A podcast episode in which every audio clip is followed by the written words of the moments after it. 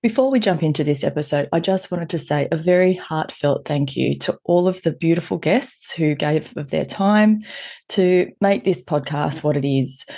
I can't believe people so willingly contributed their expertise to a new podcast that they didn't even know if anyone would listen to. So thank you, thank you, thank you. I am sincerely grateful. This is the Reimagined Workforce podcast from Workforce Transformations Australia the podcast for people and culture professionals seeking to drive meaningful, impactful, and financially sustainable workforce transformation through curiosity, creativity, and data science. In this podcast, we hear from talented and innovative people making a positive difference for their people, their organisations, and those their organisations serve. They share stories and learnings to help others on their path to transforming their workforce today and tomorrow. Now, here's your host, Kath Hume. Hi, everyone. I just wanted to take this opportunity to thank every one of you who has listened, subscribed, and commented on the Reimagined Workforce podcast. I have to admit to being a tad overwhelmed by all the support. I suspect there are people in your network who may be facing their own workforce challenges. I'd love for you to share these episodes with them or subscribe and give the show a rating to help improve its visibility. When I started this podcast, I committed myself to produce at least 10 episodes and then reevaluate. Our 10th episode is now available, and I feel like we've only just scratched the surface of all there is to discuss in the realm of workforce transformation. What I am confident about is that this topic is high on people's agenda. It's something people are keen to talk about, I also think it's a topic that affects almost everyone and can evoke people's emotions and passions. For so many of us, work is fundamental to our identity. It has a massive influence on our health and well-being, both at work and in our lives. Philosophically, I believe that work should be a positive experience because we invest so much of our lives to it. I cannot honestly remember a time when I didn't feel that at my core. When I left school, I majored in employment relations and sub majored in economics because I wanted to demonstrate to organisations the financial value of looking after your people. I have to admit to feeling absolutely gutted when, with my rose coloured glasses, I entered the workforce and discovered this wasn't a commonly held belief. What does thrill me though is that some 20 ish years later, there has been a seismic shift towards making work more human by valuing people as individuals who are all unique, have diverse backgrounds and experiences, and all have something to offer the world. I accept that we're not there yet, but we are certainly making progress. I don't think I need to tell anyone that the world of work, well, actually, the world in almost every aspect, has fundamentally changed since COVID 19 became a reality. It's hard to identify a facet of our lives that hasn't been impacted in some way. I think the degree of impact exists along a spectrum from disastrous to wonderful, and most things lie somewhere in between. For many, COVID brought the opportunity to work from home, a privilege that might not have been afforded if COVID had not occurred, at least not just yet. While this may have been a blessing for some, for others, it meant attempting to work while caring for others. I cannot tell you how grateful I am that I was not in that impossible position. I have four children who are relatively independent, which enabled me to focus on one task at a time that was rarely interrupted. This is just one of a multitude of examples that demonstrate to me that people's experiences differ for a variety of reasons. If we want to get the best of our people, it's our challenge to understand those impacts, identify those reasons, and the effect they have so we can manipulate them for our mutual gain. Organisations and the people in them share a symbiotic relationship where they both derive mutual benefits from their contribution. And I believe there is a multiplier effect derived through reciprocity, where the more we give, the more we get, and the cycle continues. As I record this, it's late 2022, and the world continues to change. For months, we've been talking incessantly about the tight talent market and the need for innovative workforce strategies to keep the workforce we have, nurture them to grow, and all while attracting the workforce we need. But in the last few weeks, Elon Musk has taken ownership of Twitter, and my LinkedIn feed is full of people who have been laid off. I think the count is around 11,000 employees, many of whom are now searching for work.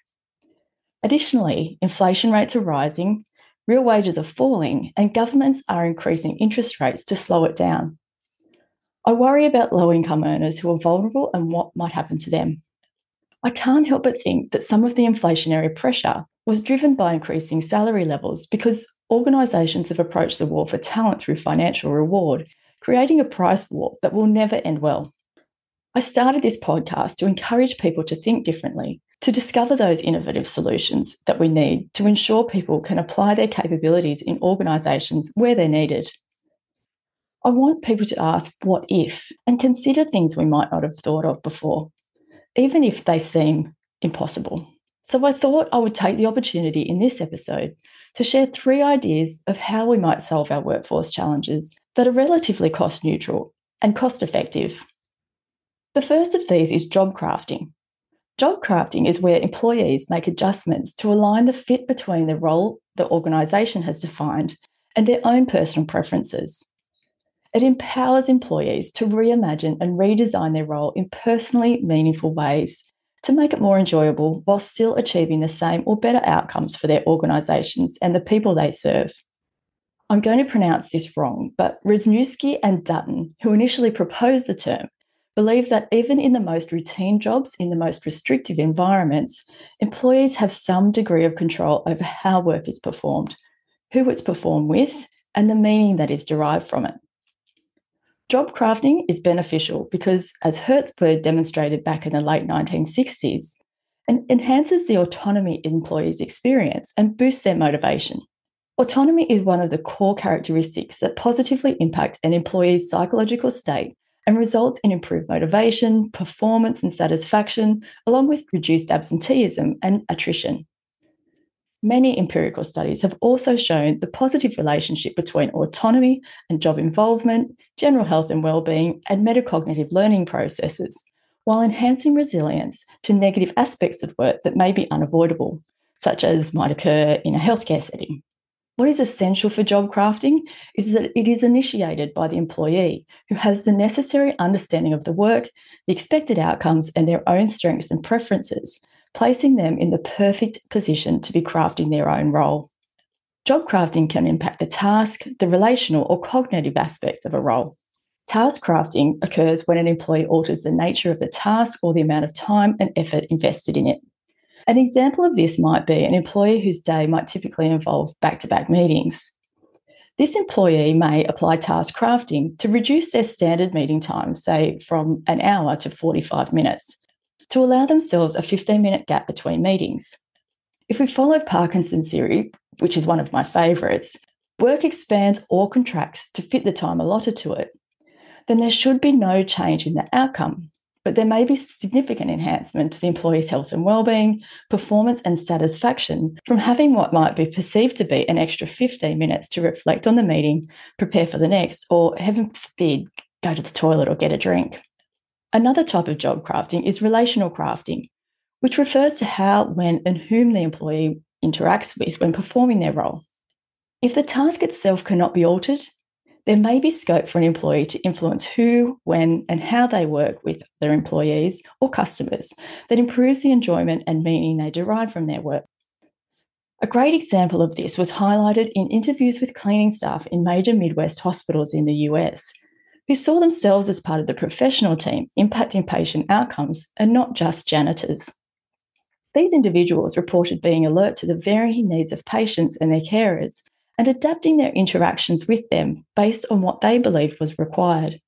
For example, they would pay attention to where the patients had had visitors and made an effort to speak to those who may be lonely or needing extra care and attention, all while being very careful not to overstep the mark. I'll be speaking with Ralph Buchenschuss this week for a future episode where he will discuss with us his approach to organisational network analysis. This is a process to understand how information and decisions flow throughout an organisation through both the formal and informal networks. ONA recognises that within organisations, there are people who are the conduits for the exchange of information and ideas. This demonstrates the importance of social relationships on organisational performance. Encouraging relational crafting and visualizing the organizational network analysis can empower employees to seek, build, and maintain stronger relationships with preferred individuals to drive more positive outcomes when interacting with others. The other type of job crafting is cognitive crafting, where the employee reframes the perceived value of their work. Another example from the Midwest Hospital study was the housekeeper who made a point to rearrange wall art in the rooms of comatose patients, which I think many of us might believe to be a bit of a waste of time. But this housekeeper held the belief that changing the patient's environment may have a positive impact, and by performing this task, felt their contribution held significant meaning. This individual was altering the way they thought about their work, so they derived greater meaning and fulfillment from it. For job crafting to result in higher levels of engagement, it is imperative that employers perceive their work as meaningful.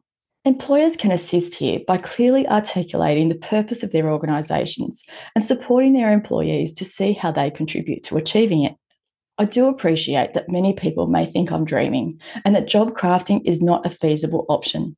Occupations like nursing, call centre staff, and traffic operators, for example, must follow a clearly defined set of procedures to ensure the safety of their patients and customers.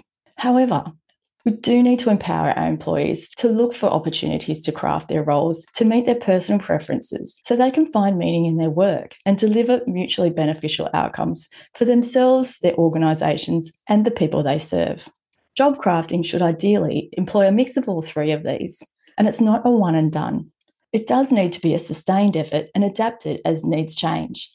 So, the next two ideas I'm sharing are about making better use of potential labour sources that you might not have considered otherwise. By this, I mean those pockets that are often overlooked or, dare I say, avoided. Two examples I'll talk about here are neurodiverse people and boomerang employees. So, let's start with neurodiverse people. People who are neurodiverse include those who experience ADHD, Tourette syndrome, dyslexia, autism spectrum disorder, Asperger's, and other atypical neurological conditions. Research indicates there are some common traits neurodiverse people possess that are valuable to organisations, including their attention to detail, their loyalty, their ability to process information, their productivity and work quality, their levels of engagement, and their reliability. Depending on the source, an estimated 30 to 40% of the population are neurodiverse, and of those, approximately 34% are unemployed. That's a huge potential workforce that could solve many of the workforce challenges we face today and tomorrow. I recently listened to an episode of this Working Life podcast that I'll link to in the show notes, with guest Aaron Mercer, founder of the organisation Xceptional, whose mission is to help neurodiverse people find employment while supporting their employers. I have to admit to being quite unaware of the challenges neurodiverse people face in obtaining and maintaining employment. Even though I had some awareness to these conditions, I'd not really understood how this played out in the workplace. Before I provide a few examples, I want to make it very clear that every neurodiverse person will have different factors that impact them in a range of different ways. So please let's not assume that there is a one size fits all solution for this group. I am no expert in this space, so I'm just pointing out a few things that I've learned on this topic. But I do encourage you to explore this further.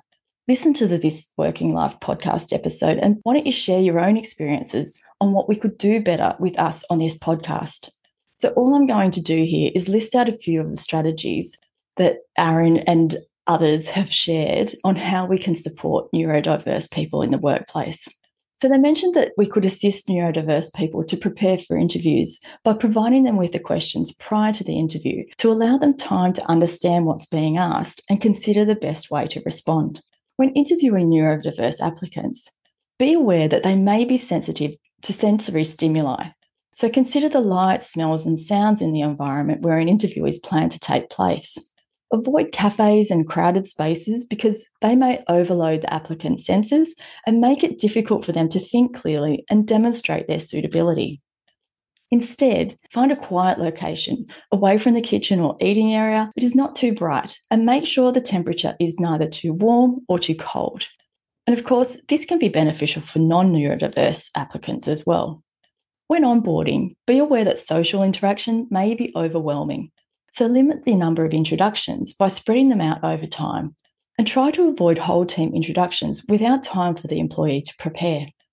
At all times, encourage the neurodiverse employee to inform you or others of what they need and any requests to adapt the workplace to meet those needs. When communicating, consider the literal meaning of communications.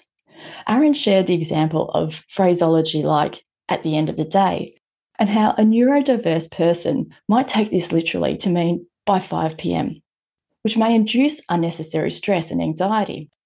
In the workplace, which includes anywhere where work is undertaken, make technology accessible by using closed captioning and making transcripts available, and build in breaks between meetings, especially when they are virtual.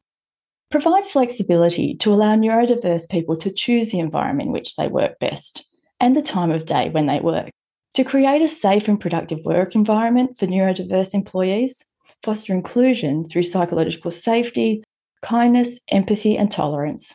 Educate other members of the workforce on the needs of neurodiverse people.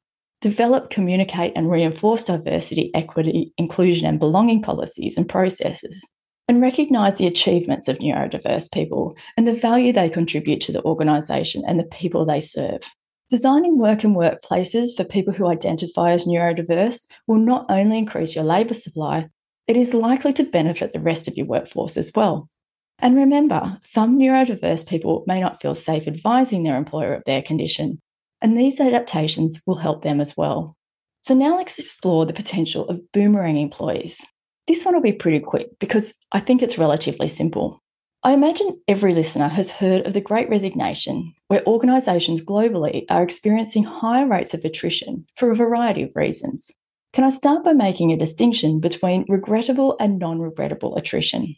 When high performers leave critical roles, this is regrettable.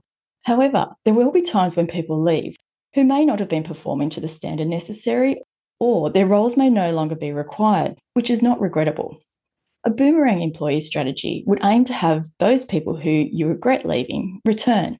In 2021, 4.5% of new hires were boomerang employees, compared to 3.9% in 2019, indicating this approach is being used more often.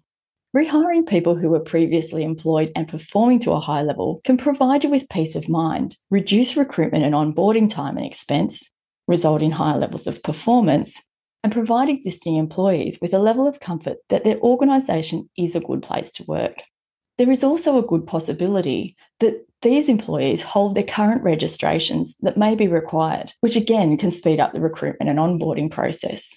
McKinsey report that many employees who resigned voluntarily during the pandemic did so because they'd been operating under extreme pressure for an extended period of time and were unable to find the work life balance that they needed.